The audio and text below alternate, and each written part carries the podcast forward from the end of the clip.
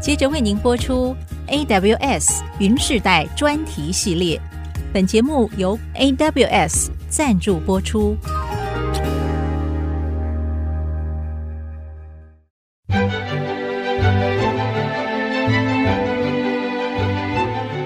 欢迎登入 I C 部落格，让主持人谢美芳带您连结云端，守护资安。请听 A W S 云世代专题系列。欢迎听众朋友再度收听 I C 部落格，我是 I C 部落格阁主谢美芳。那么欢迎的是我们年轻的网络资安专家 A W S 李宜谦资安顾问。主持人好，大家好。一个好的企业它应该有什么样的一个高规格的资安维护？第一个的话就是说，过去我们在做软体工程的时候会说 Talk is cheap, show me the code， 就是把东西做出来再说嘛。那在资安治理上我自己会说 Talk is cheap, show me the inventory， 就是你要告诉我你的盘点清单有哪些东西。我过去很多的客户是到出事的当下才知道说原来我有这台机器，它被成为攻击的跳板。我们会鼓励企业不要忽视传统资产盘点的这一块，甚至是在这台伺服器上面有跑了多少的应用服务，然后它对应到的权限或是管理员分别是谁。当这个伺服器硬体损毁或是说服务异常的时候，我们还可以把它救回来，至少说我知道该救哪些服务起来。在没有盘点之前都会不清楚到底我们在面对哪些敌人，就在瞎子摸象的状态是我们目前遇到客户最常见的问题。那下一步就是在资安治理的过程当中，我们一定会先谈风险，就是 risk assessment。 好，那谈风险的时候，它传统定义上就是我的风险呢等于我的影响 impact 乘上 likelihood， 就是你认为它怎么样可能会发生，它的几率是多少。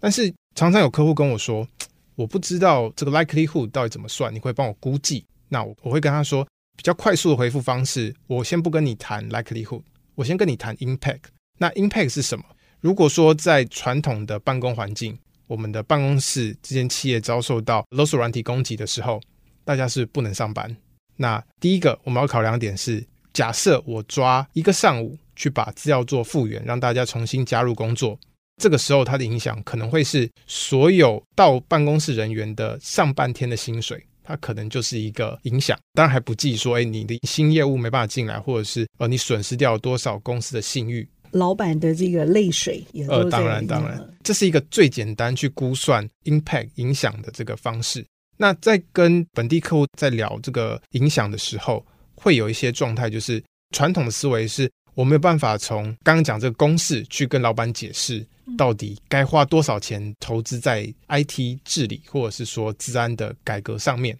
但是我的经验是，我们跟老板分享刚刚这个故事之后，老板算得很精，他都知道这些数字对他的意义，或是他可承受的这个点或是量在哪边。好，我们跟他沟通了这个模拟情境之后，就很容易往下继续谈，就是好，我知道了我无法让公司承受一个上午的空转，所以我愿意继续往下谈说，好，那我该花多少钱，该花多少资源去把半天减少到一个小时，这可能是一种做法。更要求的行业，例如说我们的金融或者是说我们的高科技产业，有可能会在这个前提之下继续去缩减它受到影响的时间，不管说是及时性的回复，或者是预先定义好它可接受的范围。那这个就是我们在谈就是风险跟复原的配套。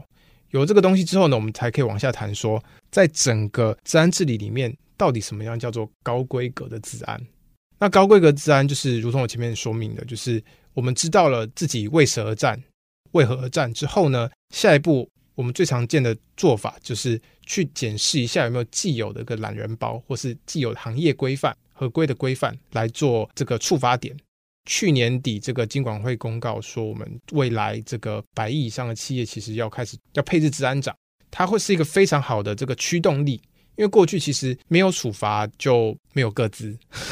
好，那今天去年的这个情境变成是没有处罚或是没有法令的要求，它就不会做资安，或是被忽视了。去年有一个比较好的演进，其实是在上市柜公司遭遇资安事件的时候，它需要去公布重大资讯嘛，这对我们来说已经是一个很好的一个这个驱动力。过去大家都是关起门来搓一搓，假装没有发生这件事情，但其实不管是资料已经外泄影响到个人或者是国安层级都有可能发生。之后呢就会开始去思考说，诶，我我被要求多少时间内要公布重大资讯，那我能不能够在这么短的时间之内把事件调查做完。这个其实是一个非常需要技术跟内部资源的一个整合，常常在没有事先预演过的前提之下，对不起，你这个调查是毫无止境，没有边界。所以有了这些前置作业，对我来说其实就是资安的第零步，就是回到我们资产盘点。我至少第零步指的是资产盘点、哦、我要知道我的范围是多大，就第一步的前面叫第零步吗？对，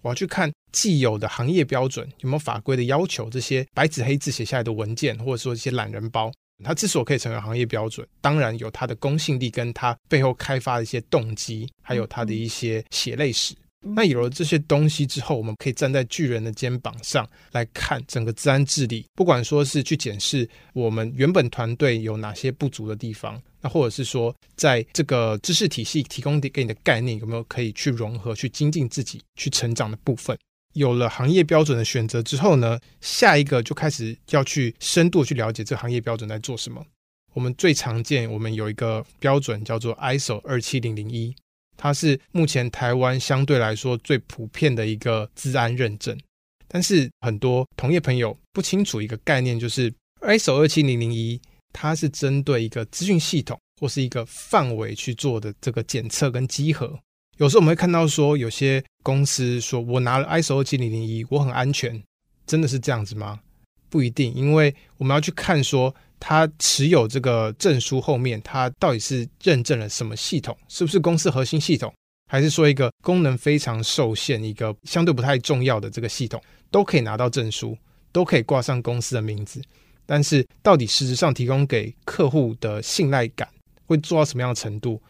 消费者需要自己去了解中间这些细节。表示企业有拿到这样的一个认证的话，它在资安基本盘上应该是有被检查是及格的，它才会拿到嘛，对不对？那为什么你说有拿到的话反而不见得是获得保证，原因又是什么？那我们应该要在这上面再做一些加强咯，你的意思是？是的，就是有些资安认证它是专注于稽核当下的这个站台，I S O 二七零零一 其实它是业界当前的版本没有错，但其实它的最新改版是二零一三年，它是一个堪用的标准没有错。例如说美国的 N I S T 的 Cyber Security Framework C S F， 它在二零一四年的时候推出第一版，那二零一八年改了 一点一 之后，其实在国内的讨论度其实非常高，那我们也帮了蛮多的客户去引入他的思维架构，去改善他的 I T 治理还有资安的这个补强。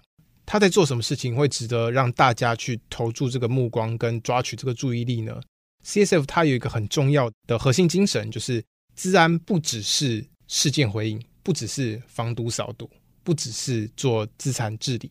它会从五大面向来看。第一步就是 identify， 去辨识我有哪些资源资产。第二步的话就是 protect， 就是我们需要知道说防御要有哪些机制去适合用在目前我的组织上面。那第三步的话就是 detect， 我要怎么样去辨识说我被攻击了，怎么样去侦测说我现在正在遭受勒索软体攻击，或者是有恶意的流量去导致我的服务无法正常使用，我们叫做 denial of service， 我们让你原本的服务无法正常使用。那这可以理解说，假设大家要抢票的时候，去购买演唱会或者是车票的时候，全部人一拥而上去使用这个系统，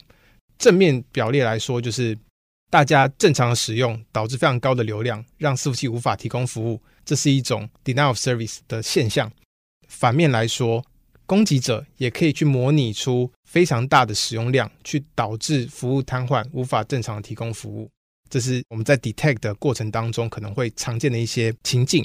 第四步的话就是说，我知道我遭受攻击了，那我要怎么样去回应它，解决问题。那第五步其实是最重要的，过去比较少被提及的就是怎么样复原呢、啊？就是你跟我讲这么多防御都没有关系，或是对老板来说不重要，他在意的事情是我的员工什么时候可以回到座位上开始上班。没错，对，所以我们新的 C S F 用这五个面向包装跟统整整个资安事件的生态系、生命周期之后，我们就很容易去从全方位的角度去看说，到底现在资安要怎么做，做什么，那最后我们再来看说如何做。有这个大的思维往下走之后，我们就知道哦，现在行业标准我们知道了有 I S O 二七零零一，那我们也建议说新时代我们可以来看说 N I S T 的 Cybersecurity Framework 这些知识体系不断的演进，它带出了新的概念跟整体的这个生命周期。好， okay. 最后回到主持人原本的问题，什么样叫做高规格的资安、嗯、对我来说，我个人的意见就是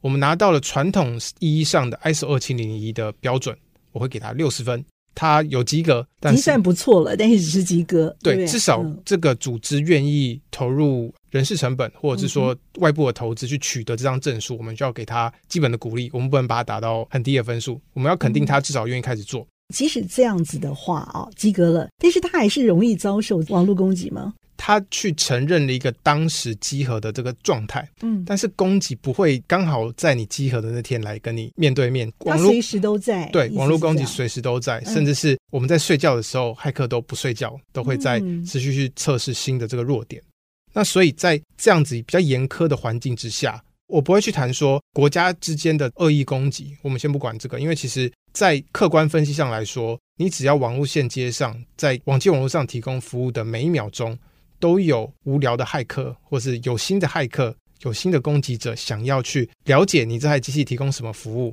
他有没有机会从这个服务的弱点去取得他想要的资讯，或是提供他便是他的攻击跳板，或者是说他可以在资料库里面取得公司的营业秘密或者是个资，这都是有可能的。今天线上呢和听众朋友精彩分享的正是我们的 A W S 我们的资安顾问年轻的李宜谦，宜谦精彩的分享让我们了解到这个企业投入这个资安是有攻其不备的这个需求市场在的，如果我们没有做好的话，资安疑虑风险呢随之等待着我们。先休息片刻，稍后呢再回到我们的 I C 部落格下半段，由我们的 Ken 哈 A W S 资安顾问宜谦再来跟我们分享精彩的国家呢又是怎么做好这样的一个资安维护的。谢谢宜谦，谢谢谢谢，不要走开，马上回来。休息一下，回到 I C 部落格。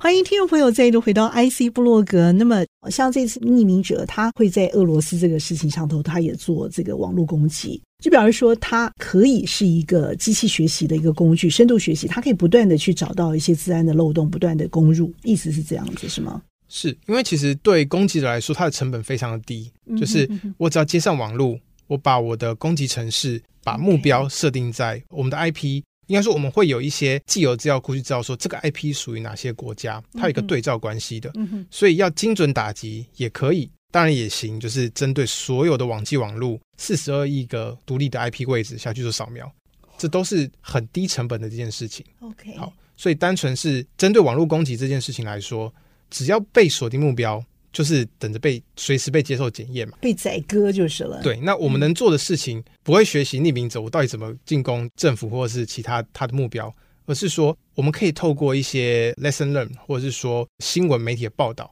去知道说它大概发生什么事情。例如 Colonial Pipeline 攻击的途径是从弱的账号密码，然后配上它的 V P N 设定失当，导致攻击者连到企业内部的时候可以横向移动去各种攻击原本预期外的这个服务，那最后导致整间组织的档案被勒索软体攻击，被加密无法提供服务。那每一个步骤或是每一个血泪史，特别是对资讯安全有兴趣的听众朋友们，在这些资讯分享的提供之下，我们可以从别人怎么被打怎么被攻击去反向思考说我要怎么防御，我要怎么让我的老板知道说我要花多少钱，或是这个情境老板是不是在意，我们可以多讲一些故事向上沟通，让老板知道说好，他可以避免发生这样的情况，他可以避免上半天员工都不能上班在发呆，类似这样的情境。所以回到什么叫做好的资安或是高阶的资安，从六十分起跳。那举个小故事，就是今天我们被勒索软体攻击了，我要怎么样去回应它。嗯哼，好，对我来说七十分是这样子哦，就是在六十分的情境里面，我们稽核刚过，那半年之后或者一年之后再来一次，那我的资产盘点清单是不是也是六个月大或者是满周岁，它没有在更新。好，那对我来说我的七十分是它至少会有一个随时已经有更新的这个资产清单。嗯，好，那收到事件来找你的时候，至少会知道说，哎，它大概的爆炸半径，或者说我有哪些影响范围是能够快速抓到的。好，不要听起来好像理所当然，其实在维护资产清单它有一定的成本，然后过去这个传统的 I T 治理系统里面，他不喜欢做这件事情，因为他没办法自动化，他没有办法像我们云端服务上面每一项的资产它都是透明的，就是说你有哪些服务，其实我们都很轻易的列举，你有开了多少台伺服器，那伺服器它的网路是怎么设定的，这个东西就必须要让我再讲一下。就是过去我在这个学校管理这个计算机中心机房的时候，这个线是怎么接的、啊、这个伺服器它的网络线到底接去哪里，然后它中间经过多少的交换器路由器，最后达成这个整个连线畅通。对不起，那个要人跑到机房里面去慢慢去追踪这个线路怎么跑，来解决我刚刚这个问题。那解决这个问题在云端的思维来说没有这么复杂，它就是在我们的控制台上面一目了然，该是什么就是什么。其实这个角度对资安治理人员其实它是一个很大的注意，就是说我不需要再去实体的跑到机房里面去吹冷气，或是灰头土脸去位置把线找出来知道它怎么接的。那在这种方便或者是说这个透明度的前提之下，很容易达到持续维护资产清单的这个工作。 OK， 那关于更多的七十分呢，其实针对资产盘点，我们有一个持续性资产盘点的配置表之后呢，接下来唯一要做的事情就是对我来说啊，七十分就剩下至少公司内部的团队要能够知道怎么样基本的排除障碍，需要具备基础的回应能力。为什么会讲这个东西，有很重要的点是，对六十分来说，或是对传统的 I T 团队来说，最常见的事情叫做出事了打电话叫提供商过来帮我解决。对六十分来说，我当然可以看半年前的这个资产清单，反正大家都是半年更新一次，一年更新一次，那影响不大。但是对我来说七十分需要进步到我要能够自主去做快速的回应，因为除非说你花很多的钱去请提供商舟车劳顿，他过来也是要时间，但是勒索不会等你，攻击会持续进行，他不会等你说哎，也让我休息三十分钟，没有这样子。所以在内部有基础的回应能力之后，那这对我来说就是七十分了。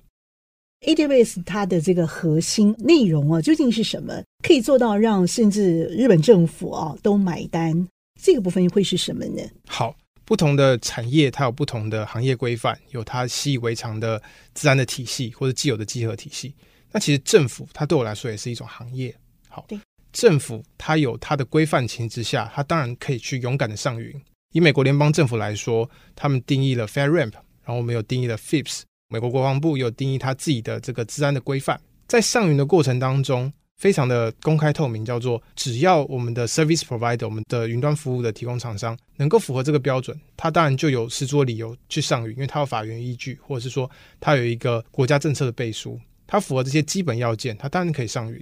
至于为什么日本或是美国政府愿意上云，以日本政府来说，他在二零一八年之前其实尝试去建构自己的政府云。为什么要建构政府云？其实大家都意识到说，独立去维护传统的 I T 资产，其实它花钱，而且它需要非常零散的这个资源配置。那云端化的好处，或是集中管理的好处，当然就是资源集中，然后我们可以训练同一批人，他有效率去轮班，去达成整个服务的这个水平。在日本政府经过这几年的挣扎之后呢，他在二零一八年之后放弃自己建云了。那主要有两个理由、哦、第一个就是说，他自建的成本没办法降低啊，不管说是维运人员他的薪资，或者是说硬体的采购，这些一次性的事前投入，这个成本是降不下来的。第二个部分的话就是说，在整个迁移的过程当中会发现更多既有的传统架构的旧的包袱，他没有办法很简单的利用目前自建的这个云的这个服务来去满足这个需求。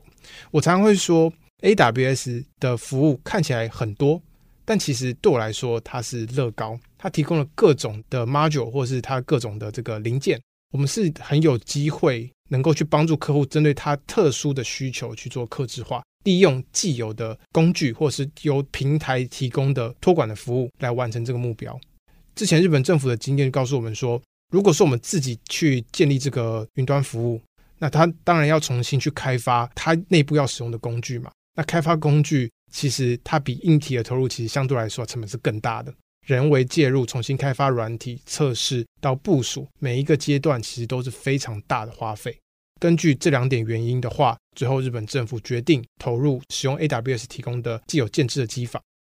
在 A W S 全世界这么多眼睛在盯着我们来看的时候，可以想象一下到底会被稽核的多频繁。好，那从这个角度来看，要应付这个稽核对传统中小企业来说就是大事嘛，就是啊，可能好几天 I T 都不用工作了，它就是应付这个集合就就结束。这个成本造成了不管是这个 I T 人无法正常提供内部业务需求，或者是说重新去建制或训练这些 I T 人员去满足集合的这个最低门槛，这都是成本，而且要重新开发一套自己的这个知识体系都是非常高难度的一个作为。所以日本政府就是在这个成本的考量之下，会有这些思维去利用既有的基础建设来提供一样的服务水准，那同时去达成节约经费跟预算这个目的。这样子，你们假设你们自己就是那个可能会被匿名者攻击的单位，来做好全盘的规划，所以才可以把这样的一个资安防护做到好，让大家可以上云。所以你们所提供的核心优势是什么